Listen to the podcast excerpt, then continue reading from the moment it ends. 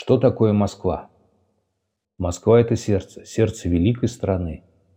И каждый солдат понимал, что враг будет метить в сердце, он будет рваться к красным звездам Кремля, чтобы одним ударом убить страну, лишив ее гордости. И они каждый на своем рубеже понимали это и оставались на этих рубежах навсегда. Все они защитники Москвы. Я видел их в воронках Брестской крепости, погибших в первые минуты войны, в лесах под Смоленском и Вязьмой, Гжатском, Ржавом и Зубцовым, на Ильинских рубежах и Можайской линии обороны. Их много, тысячи, сотни тысяч. Их боевой путь не отмечен орденами и медалями. Их зачастую нет даже в донесениях о потерях, потому что некому их было заполнять. Они остались в траншеях и болотах, разбитых блиндажах и воронках, исковерканных, зарывшихся в землю обломках самолетов. Своих павших мы должны помнить и рассказывать о панфиловцах, о Николае Гастелло, о Зое Космодемьянской, о лейтенанте Иване Дихно, погибшем в бою на границе 25 июня 1941 года в Беларуси и найденном через 75 лет в воронке от снаряда. О неизвестном расчете 45-ки, найденных у дороги под Джатском, раскатанных немецким танком, но не ушедших с позиций. Их нашли и собирали по кусочкам два дня. Должны помнить о всех, кто боролся за Родину. Вы слушаете подкаст «Царские пушки Рокоссовского».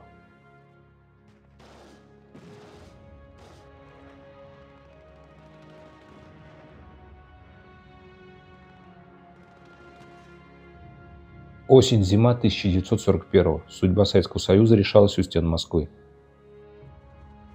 Резервы были нужны, но их не было. Особенно нуждался в артиллерийских резервах 16-я армия Рокоссовского, оборонявшаяся в районе Солнечногорска. Рокоссовский обратился к Жукову с просьбой о срочной помощи противотанковой артиллерии. Послушаем доцента военной академии РВСН Владимира Васильева. Учитывая сложность положения, готовящийся прорыв танковых войск, э, это в том числе 3 и 4 танковые группы на Волоколамском направлении, которая действовала против 16-й армии Рокоссовского, Жуков обратился к вставку Верховного командования.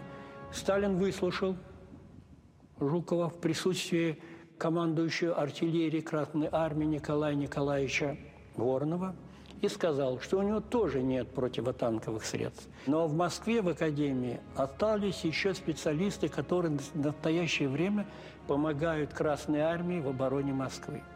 Среди них, возможно, остался генерал-майор Козловский Давид Евстафович. Найдите его и скажите, что товарищ Сталин просит его помочь бойцам Красной Армии в приобретении противотанкового оружия.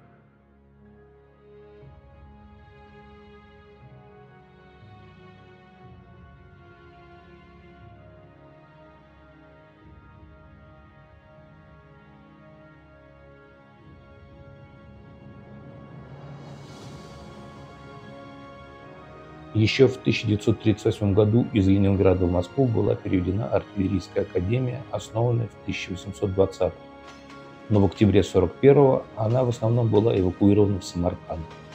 В Москве остались около сотни офицеров и служащих. Учебная артиллерия также была вывезена в Самарканд, но приказ требовалось выполнить. По подсказке Сталина разыскали профессора генерал-майора Козловского который хорошо знал местоположение артиллерийских арсеналов в Москве и ближайшем Подмосковье, где были законсервированы изношенные очень старые артиллерийские системы, снаряды и снаряжение к ним. В течение суток выполнили приказ и сформировали несколько огневых батарей противотанковой обороны большой мощности. Для борьбы с германскими средними танками подобрали старые осадные орудия калибра 6 дюймов, которые использовались еще при освобождении Болгарии от турецкого ига а позже в русско-японской войне. После окончания ее по причине сильной изношенности стволов орудия эти доставили на Мытищинский арсенал, где они хранились в законсервированном виде. Стрельба из этих пушек была небезопасна, но 5-7 выстрелов они еще могли выдержать. Что касается снарядов, то на Сокольническом артиллерийском складе имелись в большом количестве трофейные английские осколочно-фугасные снаряды фирмы «Викерс» калибра 6 дюймов и массой 100 фунтов то есть чуть более 40 килограммов. Там же были капсули и пороховые заряды, отбитые в гражданскую войну у американцев. Все это имущество хранилось с 1919 года настолько аккуратно, что вполне могло использоваться по прямому назначению. Вскоре сформировали несколько огневых батарей тяжелой противотанковой артиллерии.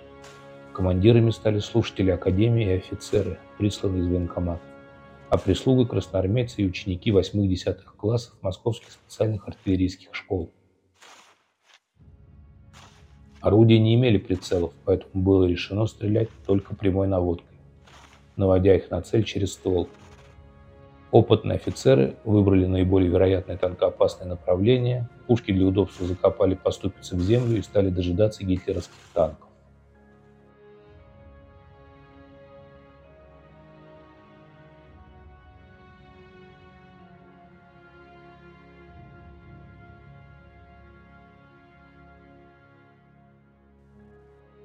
После захвата Солнечногорска немцы пошли на прорыв в районе Дедовска.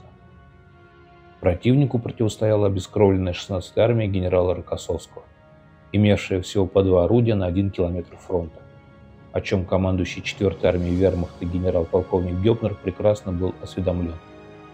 Немцы не сомневались в успехе прорыва, который должен был привести к развалу всей линии советской обороны и падению Москвы. Внезапно на одном из участков фронта в районе Дедовска произошло загадочное событие. Немецкие танки были встречены убийственным заградительным огнем артиллерийских орудий невиданной мощи.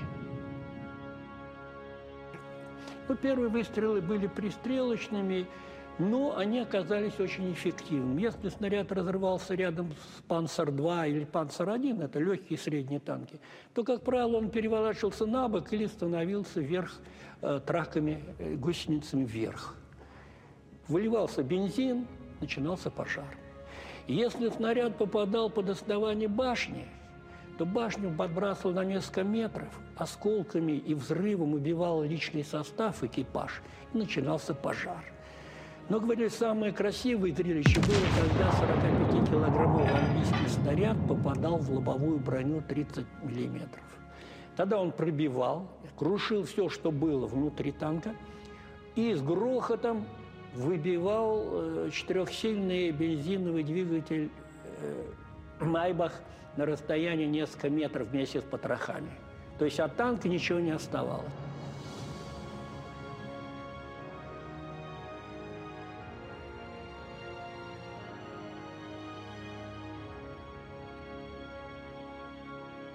Наступление противника было приостановлено.